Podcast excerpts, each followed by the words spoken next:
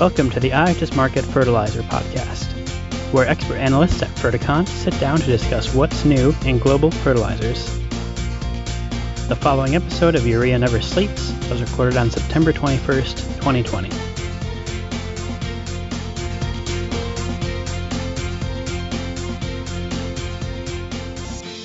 Welcome to Urea Never Sleeps. I'm Kuganiga Kuganeswaran.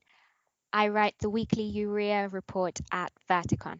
I'm here with Elfi Middelbeek, Senior Urea Analyst. How are you, Elfi?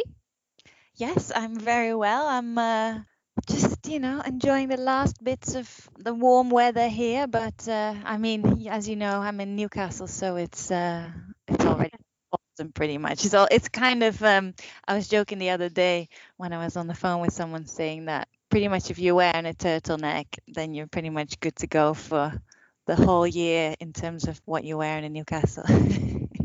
you know, I'm a big fan of turtlenecks. I have like I seven, one I can wear for each day of the week. Said turtlenecks don't really go out of fashion, or I think so anyway. Yeah, I agree. I agree. I agree. You know what else doesn't go out of fashion? Urea. Though it does seem a little bit more like, you know, it's quietened down recently. Yeah, exactly. I mean, it seems like uh, you have a bit more time to breathe after all those India tenders. I thought, you know, every time I open my phone, it says, "Oh, another India tender announced." I thought this keeping keeping cooks busy at least. Yeah, I think it definitely kept me busy. You know, just writing up all those CFR numbers and just like you know the anticipation of how much is India going to buy. Mm. And I think the fact that they haven't come out with another tender as soon as people have expected them to has created this sort of imbalance in the market.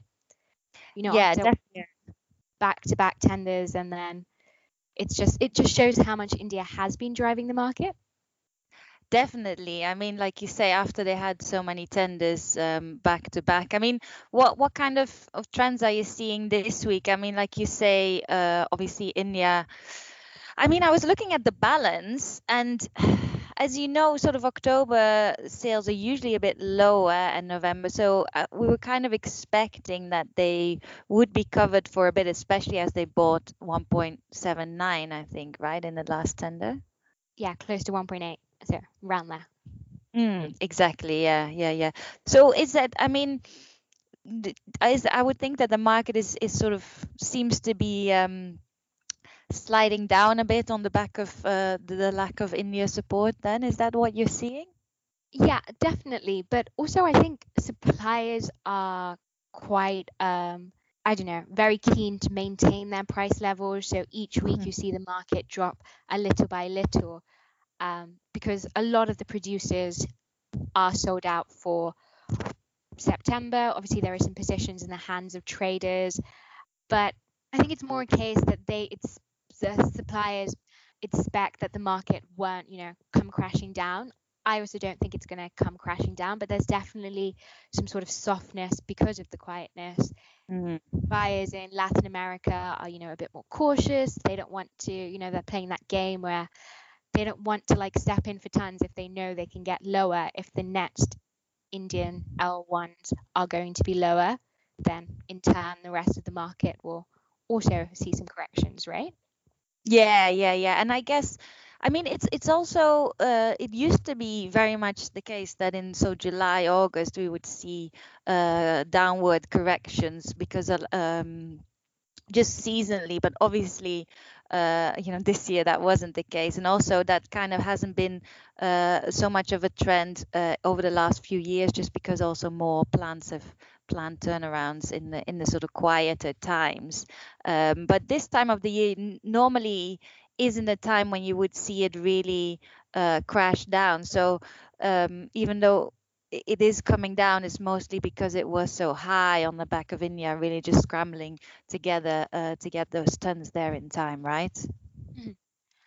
I mean, what what do you think was different about this year um, and India not being able to buy as much as they usually could?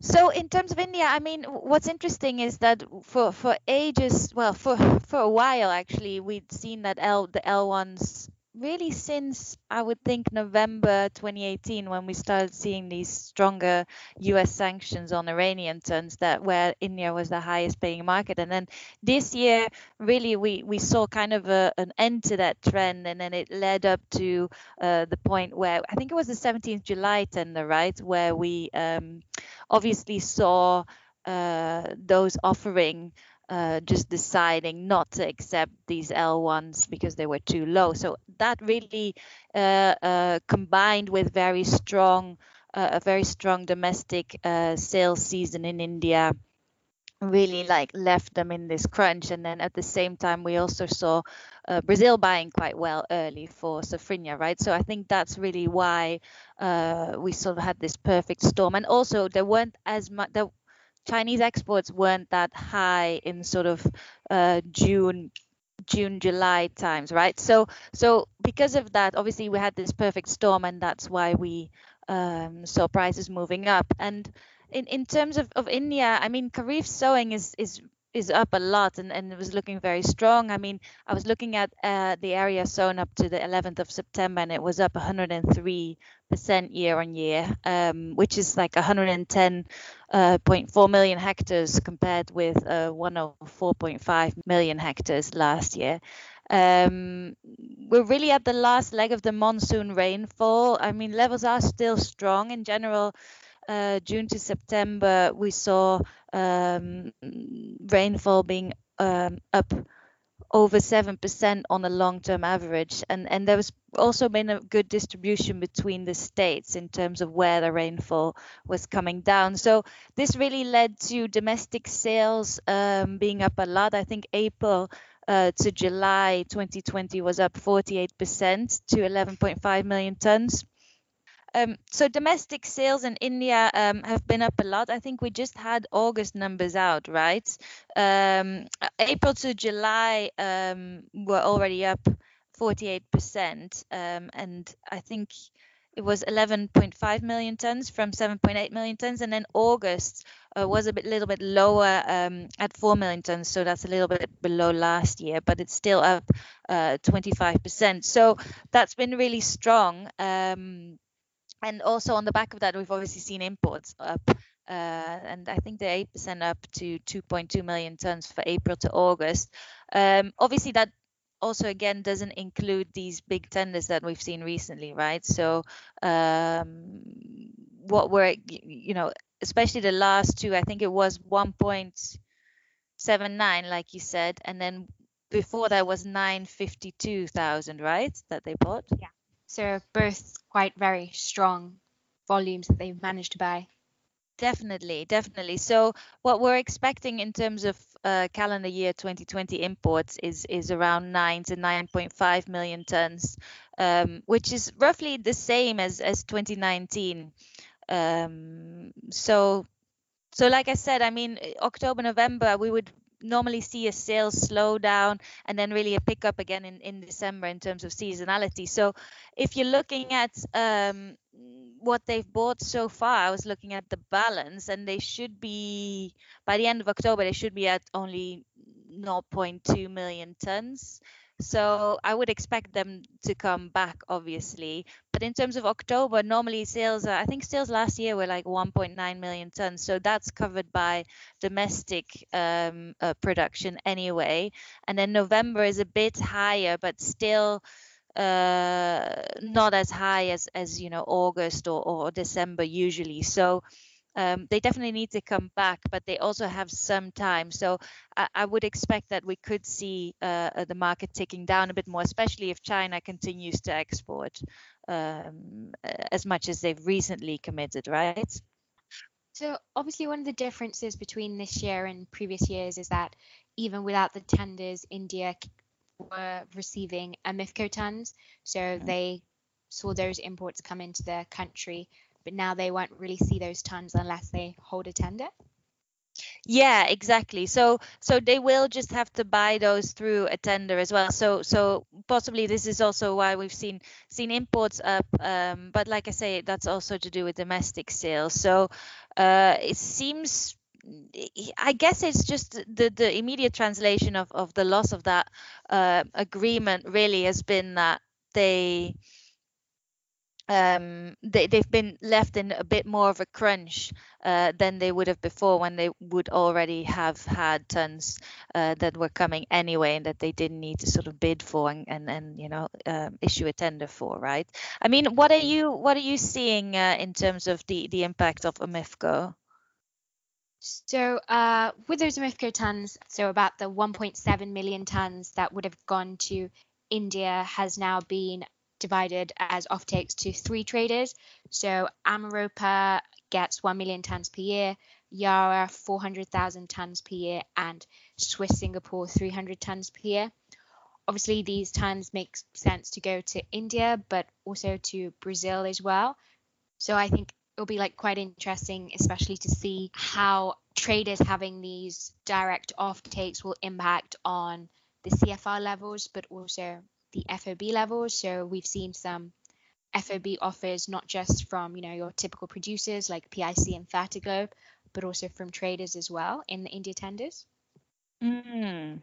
Yeah, definitely. No, I agree, and and I think um, also like you say, it'll be interesting to see um, especially if we're in a in a in, in a period of, of the year where we don't see India tender, uh, you know how that is going to impact um, uh, uh, other demand markets and how that's going to impact FOB levels in the AG, right? Because it just means that there's more uh, available on a spot basis. Um, so I have to keep an eye on that.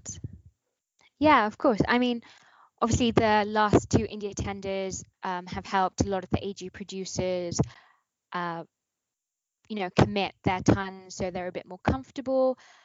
But you know, it's getting to October now, and the shipment of the last um, the uh, 26th August MMTC tender was up to 5th October. So, you know, October tons are there. Obviously, there are commitments to contract shipments. But I think, like in the next two weeks, if India doesn't make an appearance, there will be definitely even more downward corrections, as you said. Yeah, yeah, for sure. And I think, I mean, eh, the other thing that's really interesting in, in, in India is obviously these these new projects. I, I mean, the government there has really started this um, uh, Made in India campaign a few years back, right? Where they've really mm-hmm. decided that they, they want to be more self sufficient in terms of urea. So um, the first I mean, there's several plants that are due to come on stream between now and 2024. Um, the, so the first one obviously is the, the Ramagundam plant, um, which was obviously delayed um, from the initial startup. I think was March 2020, but you know because of COVID, um, uh, this was delayed. But we're now hearing that that's expected to be inaugurated, or not inaugurated, but expected to uh, be commissioned in November 2020, um, and that that adds another uh, 1.27 million tons of, of domestic production, which of course isn't isn't that much if you're thinking about uh, 2 million tons of production a month in India at the moment, around roughly around that. Um, but then um, if we're looking aside from that, we have these uh, HURL plants. Um, there's three of them. It's it's uh, uh, they're being revamped and restarted. Um, uh, so there is, like I say, there is more more self-sufficiency for India, and and so uh, so that's really going to change the landscape there. I mean, the first one is Gorakhpur, um, uh, which will have 1.27 million tons, uh, with construction to be completed by the end of 2021. And um, this is also the case in terms of the construction uh, for Sindri, which is also HURL plant uh, and also Barauni, which is also HURL. So this is three times 1.27 million tons of extra capacity that's that's due to come on stream. Um, this this is dependent. There's a, a, pipeline that's that's still being finished, um, but we um, we have Gorakhpur um, expected to to be commissioned uh, in 2022 and and start producing and start you know showing up in those production numbers. And the same for Sindri. We're expecting mid 2022, and then Barauni uh, also sort of later on in 2022. And then because of this pipeline that's that's should then also be running. Um, we would expect Matix, which is a plant that came on stream in 2018, we expect that um, that they should also be running on that gas line. So that's another 1.27 uh, million tons. So this means an extra capacity of 6.35 million tons uh, per year by the end of 2022, right? If if all goes to plan, of course. Um, and and then again, there's there's there's the Talcher project, which is we have in in the list for 2024, which is another 1.27 million tons. So the question is, how is that going to impact the urea market, right? I mean, like you said before, it's been so driven by India buying recently. So if we don't have India or India has a so, sorry, uh, India has a lot of consumption. Do you think they would ever turn to export themselves?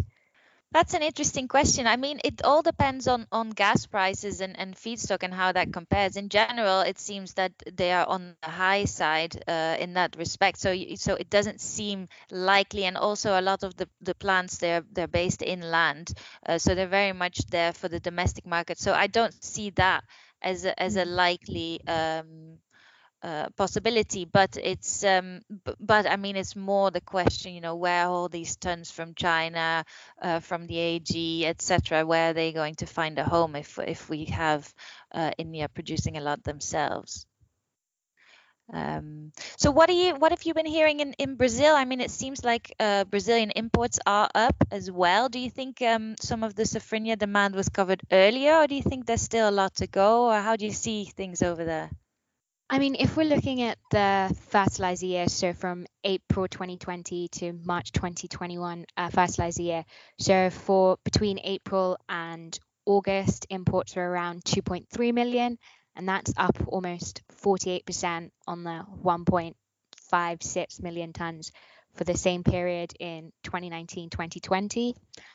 I do think uh, because of the whole COVID uh, 19 situation earlier on in the year, there was sort of some I know early coverage for Safrinha demand as well, just to make sure that there was product on the ground. But I also think demand in Brazil generally um, is increasing. I think that's across all fertilizer products, largely because the agricultural market in Brazil grows and the prices for the crops have been good as well. Um, but regardless, I do think there is still product to be covered um, still for Safrinha. It's just more that they can wait because there is product on the ground and there is still a little bit of time left. So I think they're choosing to wait till India re-tenders again before, you know, stepping in to purchase for October, November shipment that's interesting because on the other hand i would think that now is a good time for them to step in before we see sort of the, the seasonality in india um, requiring them to come back with force right which which mm-hmm. obviously then you would expect um, to increase um, prices. But um, but no, I mean I think also again I mean uh, I know we're just talking about India, but um, it's uh, like you were saying about COVID nineteen. I think that's definitely also played a role in India in terms of these domestic sales being up um, earlier on. I mean, even when they were in lockdown, we really saw an increase in in, in domestic sales, um, which is maybe also why August was down a little bit uh, because at some point something's got to give, right? The demand mm-hmm. seemingly hasn't increased, or the apparent consumption hasn't increased as much uh, to uh, as as sales have, right? So you would think that maybe people are buying a little bit earlier and then borrowing from um, sales that they would have concluded later later down the line, right? Mm-hmm. Yeah, exactly. But I don't think that entirely means that they still don't have enough tons left to cover, but maybe just less so. So there, I don't know, there's a, a lesser sense of urgency, I guess. Mm. So what are, what what's um what are you hearing in in Brazil then this week in terms of prices? So prices this week, I mean, for the last, uh, I'd say three, four weeks, prices have been quite, you know, in a consistent range within like a five, eight dollar bracket. So slightly above the 270s, but like, you know, each week you hear more and more someone, you know, selling uh, sub 270. So this week we had sales um, in the mid high 260s CFR. Um, not too much of a difference from uh, last week, but it does show that each week sellers are having to, you know, reduce their prices in order to offload tons, especially those um, who have vessels arriving in the next five days or that are already there. Mm, interesting. Does the lineup look um, heavy, or are most of the tons sold on board of the vessels that are coming in? I think it is quite a heavy lineup from Russia, AG, um, Algeria, of course, um, and even a Vietnamese vessel. And I think, you know, anyone who wasn't able to sell to India has just gone to Latin America, especially in the absence of the US and Europe as well. Yeah, yeah, that makes sense. That makes sense. By the way, what are you hearing on um, on China recently? I mean, obviously we've seen them a bit more in India. Yeah, I mean, if we uh, look at the MMTC 26th August Indian tender, pretty much, I don't know, over 1 million of that 1.795 million tons were from China. There's still a few more vessels that are yet to be nominated, but a significant chunk of that volume was from China, which obviously shows that their keenness to export. The prices were good as well if we look at the netbacks. Um, but also in other markets, so there was two. Uh, there was a Bangladesh tender this week. So BCIC had two separate tenders for 150,000 tons each of granular urea, and CNA MPGC, you know, offered the lowest. And I think you know they are at a stage where the domestic market there is that second rice uh, crop season you know they are ready to export and i think the next india tender when it does come we will see some particip- a, lot of participation from china. So it also begs the question if people are waiting for india to make this comeback but chinese tons become you know are more competitively priced than from elsewhere what will that mean for the rest of the market when india does come? Mm, definitely. I mean last year um, towards the end of the year i think q4 we saw uh, china really ramp up uh, exports.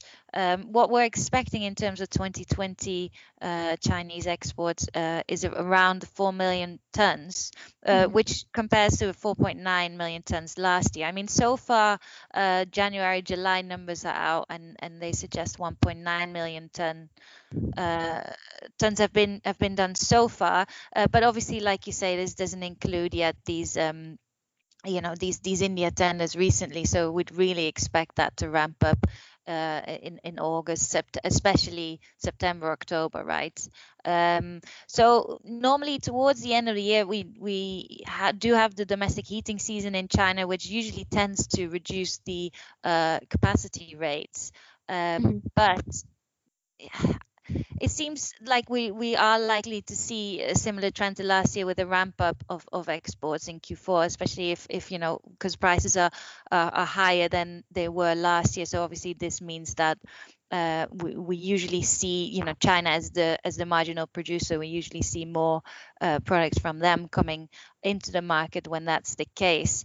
Um, but obviously therefore if they come with more product that would then be a negative impact on pricing right so um, it will be a really interesting quarter, I think, to see um, how this plays out. Yeah, I mean, in typical years, um, how does Q4 look for the urea market in terms of pricing and demand? So we see the return of Europe obviously in October, November as they stock up on products for their spring application. We see um, Canada coming to buy as well before the river closes. We see a lot of the Latin American com- uh, countries as well buying products for November and December.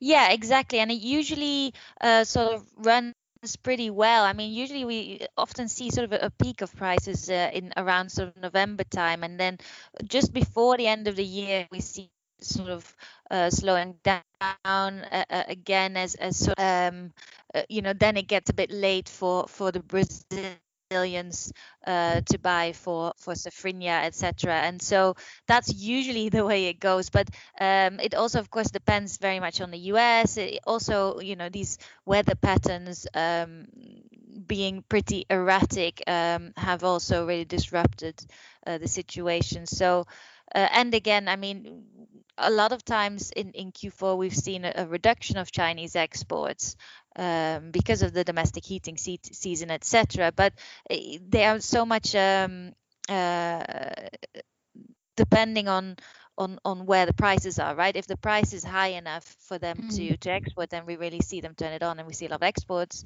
uh, and and therefore that that really uh, this dictates how um, how prices go and how the market is running yeah absolutely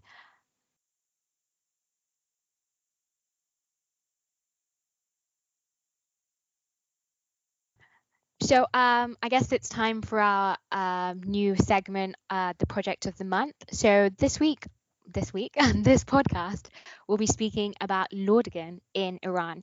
Can you tell us more about it, Elfi? Yeah, so so Lordegan, um, it's um, it's interesting because the Iranian government has really um, set itself quite an ambitious goal in terms of uh, the amount of uh, petrochemical uh, uh, plants that they want to to build and they want to expand.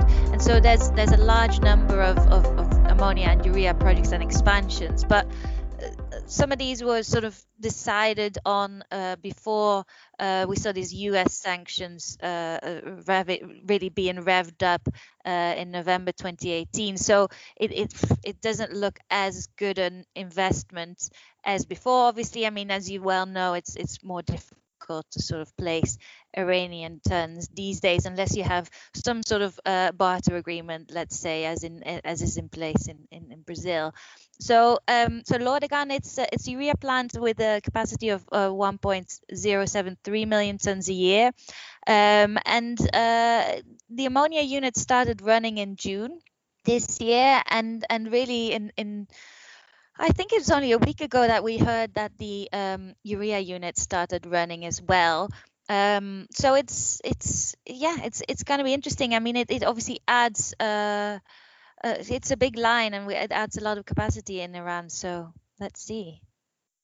I mean, in terms of their location in Iran, so they're in the west. I think the closest port is Bandar Imam Khomeini, or is it a different one that they would look to export out of?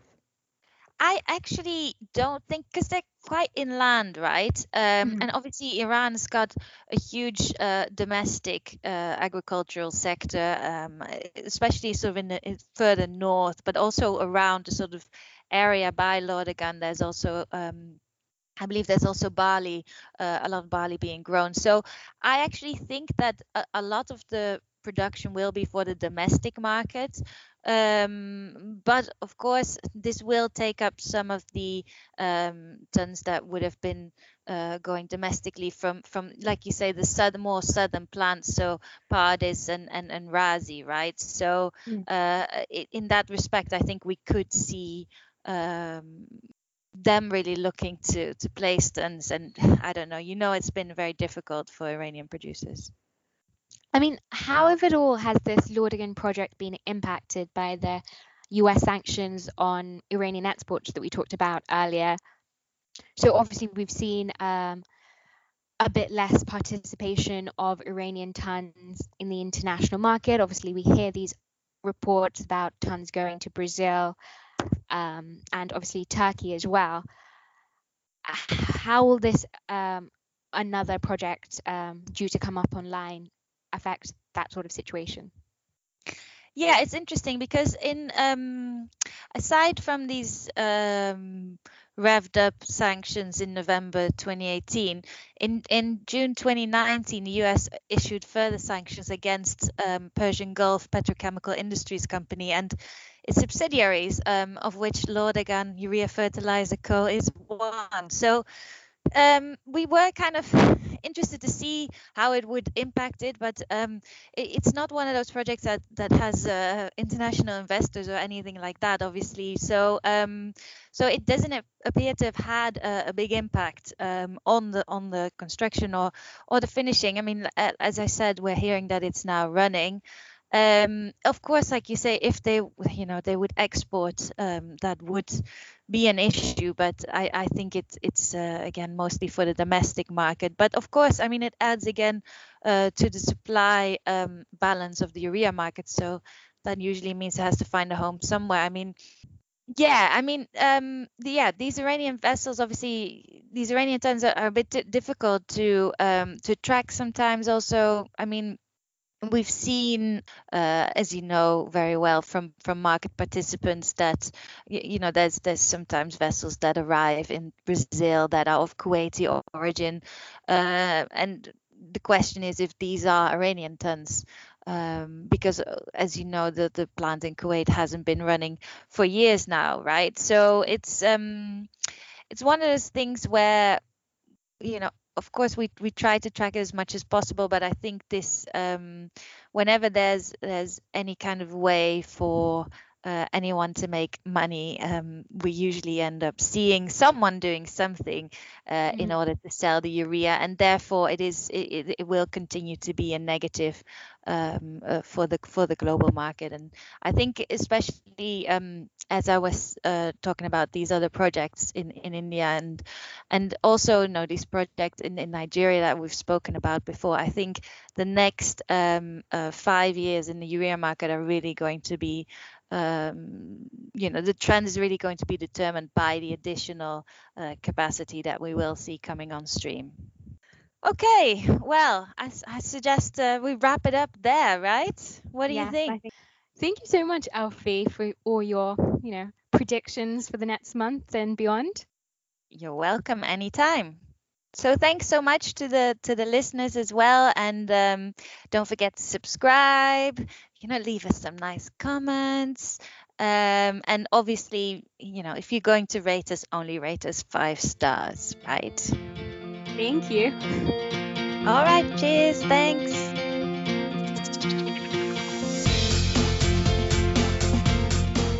For more information about Fertecon and IHS Markit, visit the link in the show description. Thank you for listening.